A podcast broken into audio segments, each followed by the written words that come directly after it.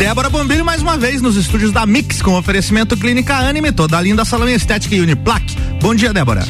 Bom dia, Álvaro. Bom dia, ouvintes da Mix. Mais uma manhã aqui, quinta-feira de sol.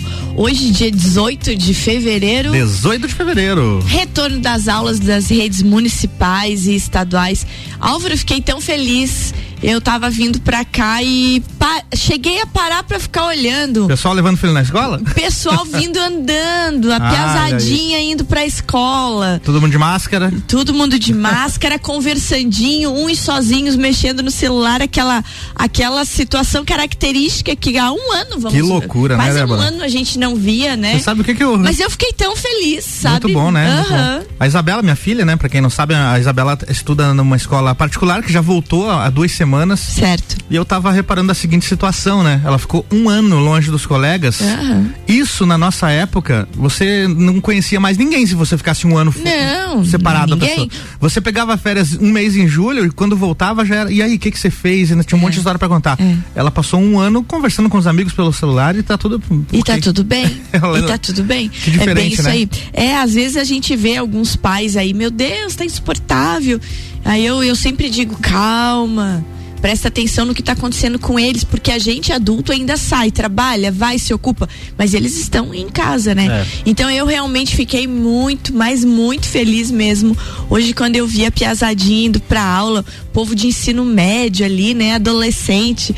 Então é, é muito legal esse, esse retorno aí e que tudo dê certo, né? Que tudo se organize. E já que nós estamos falando de volta às aulas, é bom que a gente deixe claro algumas recomendações que ainda geram dúvidas, né? Por exemplo? Dúvidas e falta de entendimento. Uso de máscara. Certo. Vamos lá então.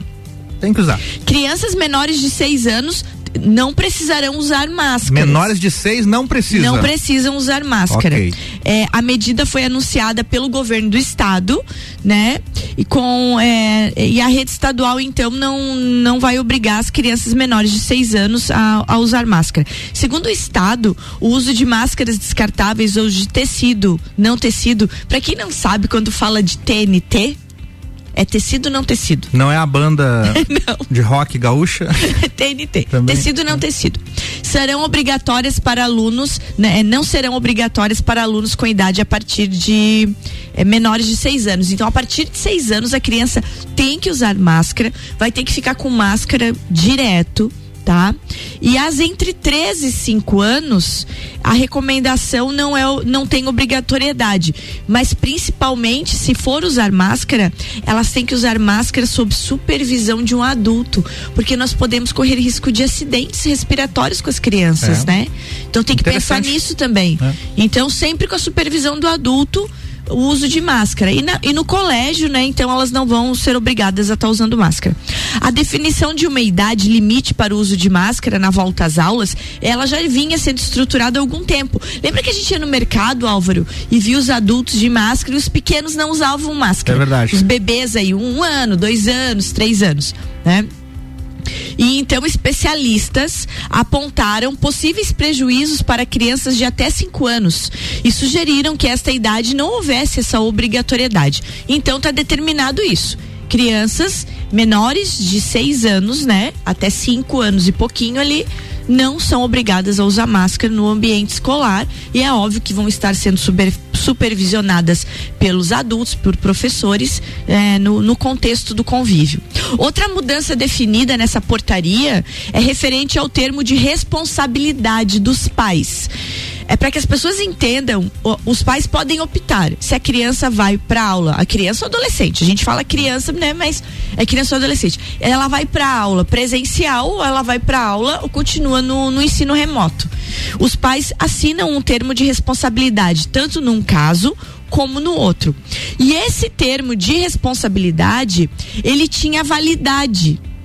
Tinha um prazo. Tinha um prazo. Você depois tinha que ir no colégio fazer outro termo. Agora não. Para evitar a parte de burocracia entre pais e escolas, você pode informalmente dizer: não, meu filho agora eu quero que ele venha para casa. Aí eles mudam o termo. Não, agora eu prefiro que ele volte para a escola.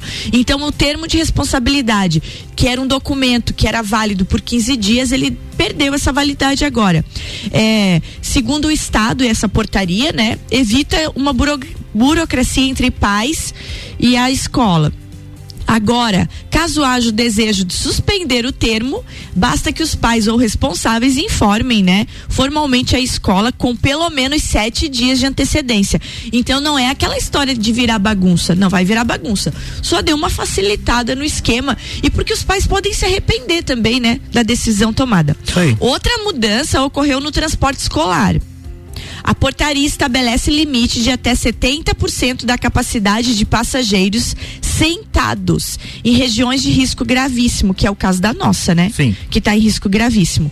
E de 100% dos assentos nas regiões de risco grave, alto e moderado. Ambos sem possibilidade de pessoas em pé. Então, no caso da nossa região, transporte escolar, vans, 70% de ocupação certo? Então isso é uma coisa importante de a gente falar. Outra coisa importantíssima, gente, eu tenho escutado tanta besteira e tenho esclarecido isso para as pessoas.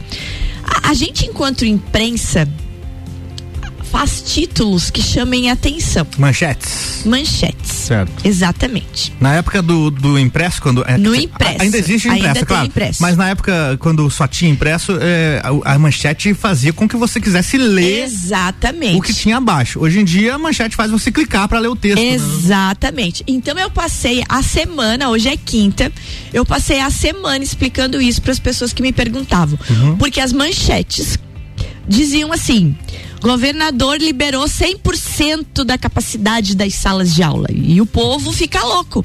E repassa a matéria sem ler, sem ler a matéria. Nós estamos é, com essa habilidade maluca de não ler. A gente lê a manchete e passa para frente. Gente, é assim então, para que vocês entendam. Ele liberou realmente a capacidade da sala, das salas de aula com 100%, desde que essa sala de aula possibilite a esses 100% de alunos. Então, é, aquela sala tinha 20 alunos, ótimo, tinha 20. Mas esses 20 precisam estar distanciados um metro e meio, um metro e meio, um metro e meio. Pensem que um metro e meio é um metro e meio frente, trás, lado e lado. É um é um raio aí, né, de um metro e meio de. E não é toda a sala de aula que vai ter esse então, espaço. Então não é toda a sala de aula. Ele realmente liberou 100%, porque vai que a sala é grande e tem 10 alunos. Você chegou a estudar na época que eram dois por carteira, Débora? Que... Como? Eu tenho uma história legal. Aquela carteira que era mais comprida, assim, era em dupla. Você tava em dupla. É. Eu, eu tinha uma coleguinha de dupla. E a minha coleguinha de dupla uma vez fez xixi. Nossa. a professora não deixou ela ir no banheiro e fez xixi Presen... e vazou em mim também Nossa. o xixi da coitadinha. Presenciei algumas assim também. Não, porque era assim, era em dupla. Então, assim, ó. Gente, então a gente precisa começar a interpretar essas, essas notícias para não gerar pânico e nós não passarmos à frente isso. Então, Prestem bem atenção. Para a total utilização do espaço, é necessário o cumprimento do distanciamento de um metro e meio entre os alunos. Caso a escola não tenha salas com infraestrutura que permitam um modelo presencial com esse afastamento de um metro e meio, Pense em você aqui, um metro e meio, para frente, para trás, para lado, para outro lado. Certo? A orientação é adotar o modelo híbrido, ou ah. seja, se, se é 20, manda 10 numa manda. semana, 10 na outra semana, você intercala. Ou ensino remoto. Então, precisamos ter esse cuidado, porque as nossas autoridades estão tomando seu cuidado. Uhum. Então, a gente, enquanto cidadão, e também a gente, enquanto imprensa, e falando no geral, não, tem que tomar cuidado até com os títulos agora, né? Com Cuida. as manchetes, para que a gente não gere esse tipo de pânico. Então tá aí, volta às aulas. Outra boa notícia pra gente encerrar isso e ir pro nosso break é que, enfim, né? o, o sindicato das, das, das, escolas estaduais que ia começar com greve hoje, Álvaro. Ia ter greve, eu já, é. Eu, é, a gente leu aqui no Copa, a gente falou. É. eu não, não sei ter, nem né? o que comentar disso. Não vai ter hoje, Álvaro. Parece que foi hoje. transferida pro dia 8 de março. 8 de março. Dia da mulher, dia, dia do, da luta pela vida. Então eu acho que os sindicatos têm que começar a colocar a mão na consciência. Eu sei que é muito polêmico o que eu vou falar agora, mas os sindicatos, gente, coloca a mão na consciência. Um ano é, sem aula, um ano todo mundo no ensino remoto. Tá na hora de todo mundo fazer sua parte, ser soldado, ir para a linha de frente e tentar normalizar a vida de todo mundo, a vida das famílias, a vida das crianças, dos nossos adolescentes. E eu acho que o poder público aí, ninguém tá botando risco em ninguém. Ai, mas tem que ter vacina para todo mundo. E também eu também queria vacina. a gente também queria vacina, mas a vacina não depende do seu município e até não depende nem do seu estado, né? Não. Vem lá da esfera federal. A gente tem que lutar sim para ter vacina, mas vamos tentar lutar de outro jeito e não deixando de novo as nossas crianças e adolescentes sem aulas. Então, povo líder aí de sindicato, me desculpe é meu desabafo, mas não era hora, né, de professores darem exemplo de greve. Não era hora, não. Vamos arregaçar mangue e vamos pra frente. Quem lidera isso, vamos acalmar e tomara que chegando no dia 8 de março se volte atrás nessa ideia louca aí de paralisação. É isso aí. Débora Bombilho volta já com oferecimento Clínica Anime, toda linda salão estética e Uniplaque.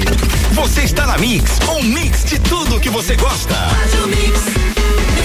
A Clínica Anime, unidade de tratamento oncológico, está situada no terceiro andar do edifício Anime, em Lages. Com uma equipe multidisciplinar atualizada e sob orientação dos oncologistas Dr. Pedro Ervin Specht Schurman e doutora Maite de Liz Vassen Schurman. A Anime tornou-se referência, atuando na pesquisa, prevenção, diagnóstico e tratamento do câncer. Anime, qualidade de vida construímos com você. Todo mundo ouve a Mix. Mix. Quero ser menina, encontro-me mulher. Quero ser mulher, vejo-me menina. O destino da mulher é ser mulher na simplicidade do viver. Toda linda, um espaço inovador para as mulheres que buscam tratamentos essenciais para unir beleza e bem-estar.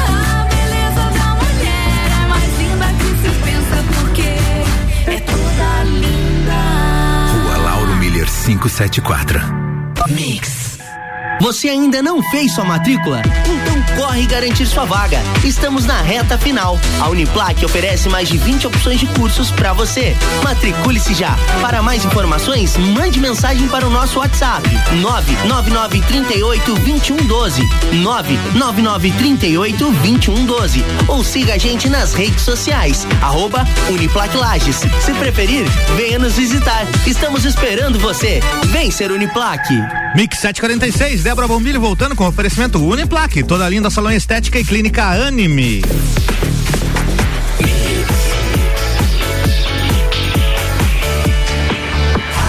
O melhor mix do Brasil, Débora Bombilho, bloco 2.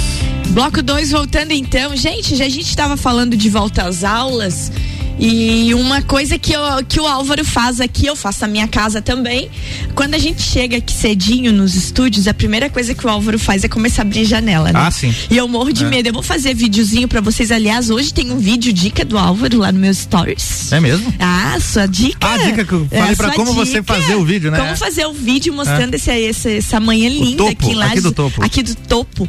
E o Álvaro abre janelas aqui de cima. Eu morro de medo de chegar perto porque é alto, mas a gente tá aqui no estúdio com as janelas abertas, tá? E uma pesquisa, Álvaro, comprovou que ventilar o ambiente é mais importante do que passar álcool em tudo. O Caio já falou disso aqui. Pois é, olha que legal isso é. aí. Então você que tem mania de fechar tudo, tem que abrir a arma da fio, encana vento, faz mal. É. Encanar vento agora é saúde, gente. A cada dia, cientistas apresentam estudos mais robustos é, sobre os modos de transmissão do coronavírus e concluem que a infecção por partículas suspensas no ar é muito mais provável do que tocar em superfícies não limpas com álcool 70%. Então, isso que você está respirando, partículas soltas no ar aí, é muito mais perigoso. Isso significa que uma pessoa infectada tossindo, espirrando ou simplesmente falando gera partículas potencialmente contaminadas e em um ambiente fechado elas se acumulam. Com as novas descobertas, é Fica, fica então comprovado que abrir os ambientes, gente, ventilar é extremamente importante. E aí o, o estudo diz assim, ó, em uma escala é, eles dizem que a ventilação, uso de máscara e distanciamento são muito mais importantes do que fazer higienização de compras do mercado, por exemplo, lavar cada pacotinho, Sim. limpar o sapato ou Não trocar precisa. de roupa quando chega em casa. É nóia. E é uma coisa bem importante. Esse negócio de lavar tudo não, pacotinho, não, não né? Não, nem quando começou lá, que tava todo mundo apavorado, não fazia isso. Eu né? também não. Ai. Não, não. Vamos mudar de pauta. Vamos lá. Vamos mudar de pauta. Gente, ó, e tem que continuar se cuidando, é hein? Isso aí. Laje está aí seguindo com 94% de ocupação de UTI. Vamos ficar de olho. É Álvaro, Oi. temos o nosso dia da história. Hoje, Hoje na, na história. Vamos lá. Exatamente. Hoje, dia 18 de fevereiro, 18 né, Débora? de fevereiro. Temos alguns acontecimentos marcantes aqui. Para quem nunca ouviu esse quadro, a gente relembra coisas importantes que aconteceram ao longo da história neste dia, em outros anos, em outras épocas. E olha só, Débora, no dia 18 de fevereiro de 1930, foi descoberto no Observatório Lowell o planeta Plutão, que já não é mais nem planeta, né? Opa, né? Não, não é. Foi rebaixado. Foi, coitadinho. Foi rebaixado porque o tamanho dele não. É, miserável do é, Plutão. E, e, não tem uma órbita exata também. Tem, tem várias questões de por que ele não é planeta mais. Mas enfim, foi descoberto Plutão. Coitadinho, em... virou um planetoide. Isso aí. No dia 18 de fevereiro de. Agora vamos longe, hein? Opa! 1806. Nossa! Construção do Arco do Triunfo de Paris. Oh, meu Se iniciou. Viu só? Você já teve em Paris, Débora? Eu tive. É, eu perguntei porque eu sei que você. Ah, eu tive, gente. Foi um convite do, do, do Garrão de Potro, Festivais de Danças Internacionais. Eu sou muito grata. Tive esse, esse privilégio de acompanhá-los, né? Eu e a, e a Bia Mello do, do programa O de Casa, ela, Bia, minha amiga, O de Casa, né? Eu e a Bia Mello, a gente teve essa, esse privilégio de acompanhar um convite caído do céu que você pensa que é pegadinha era verdade. É. O Arco do Triunfo é muito emocionante, sabe, Álvaro? Quando você tá perto de monumentos que você vê só via televisão, filmes, ou você estudou, a gente Sim, que gosta de história. É verdade. E você chega lá perto e você começa a ler você o nome vê. das pessoas e, e quem fez aquilo. E imagina realmente, depois das batalhas, os cavalos chegando chegando via Arco do Triunfo, mostrando a, a, França vitoriosa. Realmente é um ponto emocionante de conhecer. É Seguimos é lá então. Quantos uma... anos mesmo? Olha, tem que fazer a conta aqui. 1806, 1806 é isso? 1806, Débora. É coisa. 115? É. é... essa conta não, é ruim, né? 215, 215. tem mais uma aqui, olha só, no dia 18 de fevereiro de 1986, agora um pouquinho mais perto, né? Foi o falecimento do Nelson Cavaquinho, compositor e cantor brasileiro. Importantíssimo Opa, aí pro mundo do samba. E agora, Débora, pra gente fechar os acontecimentos históricos aqui, ó. Deixa eu parar essa trilha aqui. Opa! Coloca tem. o fone, por favor. Eu Coloca te... o fone. Isso, pra você ouvir. Tá, tá me ouvindo aí? Tô. Eu vou te dar dois acordes e você vai me dizer que banda é essa, tá? Olha só.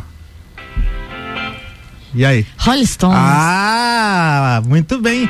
No dia 18 de fevereiro de 2006, Rolling Stones tocam para 1 milhão e 500 mil pessoas na praia de Copacabana, Débora. Gente. 15 anos hoje. E agora deixa eu falar uma coisa para você. Eu estava lá. Ah, e você não chorou? Demais, demais. Era, foi, foi inacreditável. Foi, foi o primeiro show internacional que eu pude ver. E eu aproveitei que era de graça. Isso aqui foi uma festa que era aniversário, ou próximo do aniversário do Rio de Janeiro, algo assim. Era a, na praia de Copacabana, não tinha cobrança de ingresso. Uhum. E eu me planejei seis meses antes pra juntar uma grana e pagar a viagem e tal. E fui lá ver os Rolling Stones nesse dia. Agora eu tô me sentindo velho aqui, que um fato que eu presenciei certo. está no, no Hoje na História aqui. Mas muito legal foi isso, muito Álvaro. bom, foi muito E eu bom. acho que no teu caso, enquanto músico, é muito nossa, mais emocionante, nossa né? Nossa senhora, muito legal. Porque a visão do músico num show, ela, ela é ampliada, é. né? Porque quando eu vou num show, eu vou como fã ou como espectador. Agora, é. quem vai como músico observa tudo, é né? É isso aí. Esse show foi transmitido ao vivo pela Globo e uhum. tudo. O pessoal em casa assistindo me mandava SMS, né? eu só fui ver no outro dia, não tinha como ver mensagem no show do Rolling. Vou parar pra ver mensagem no show muito do Rolling Stones. Muito legal, muito legal. E dois dias depois, no dia 20, tinha YouTube no estádio do Morumbi em São Paulo. Eu aproveitei a mesma viagem e já fui nos dois também. Doideira é, total. Foi, eu, foi doideira, eu, eu, eu, esse, esse, tipo de coisa eu não fiz. Eu vou, fazer. O próximo show que você for, vamos combinar, vamos, vamos combinar, junto. Vamos combinar. Essa, Tem que voltar tipo, aos essa, shows, né? Essa experiência eu não tenho. Eu, é uma experiência legal. Rock in Rio, essas coisas, é, eu tenho muito, vontade eu fui, de ir. Já fui também. Eu não tenho essa veja, experiência. 1 milhão e 500 mil pessoas é uma bela de uma aglomeração, né? Oh, meu Deus! Esse show entrou oh, no saudade. livro dos recordes e tudo mais. Depois de alguns anos saiu em DVD, eu comprei o DVD, então eu tenho em casa o DVD desse dia, é, foi fantástico. Muito bom, muito bom. Ô Álvaro, hum. já que a gente tá falando de história, não é exato no dia de hoje, mas é nesse mês. Mas antes procura aí, enquanto hum. eu vou pensando aqui, okay. procura aí quanto que vale hoje 5 libras. Tá, valor 5 libras em reais. 5 libras. Libras, é... libras inglesas. Libras, libras. inglesas, tá. São 37 reais e 68 centavos. 37 reais, 5 Hoje. libras hoje. Cinco libras. Gente, então olha só que legal isso aqui. Hum. Seguindo nessa nossa história, né? Do, do hoje na história. Mas não é hoje, é nesse mês, tá? Ah, qual é o acontecimento? 60 anos do primeiro show dos Beatles. Uau! No mês de fevereiro. Exatamente no 9 de fevereiro de 1961. É, o estopim da revolução musical começou num fevereiro lá de 61. Quando a banda britânica se apresentou pela primeira vez. Os jovens tocaram das 13 horas às 14 horas, da uma da tarde às duas, no Cavern Club, bar de Liverpool, cidade natal do conjunto. Ainda eram desconhecidos com um repertório de covers de pioneiros do rock como Chuck Berry. Uau. Olha isso. Muito bom. O cachê dos guris foi de 5 libras. 37 pila. E eles dividiram Em em, partes iguais. aham. Olha só. E, e outra coisa interessante aqui, ó.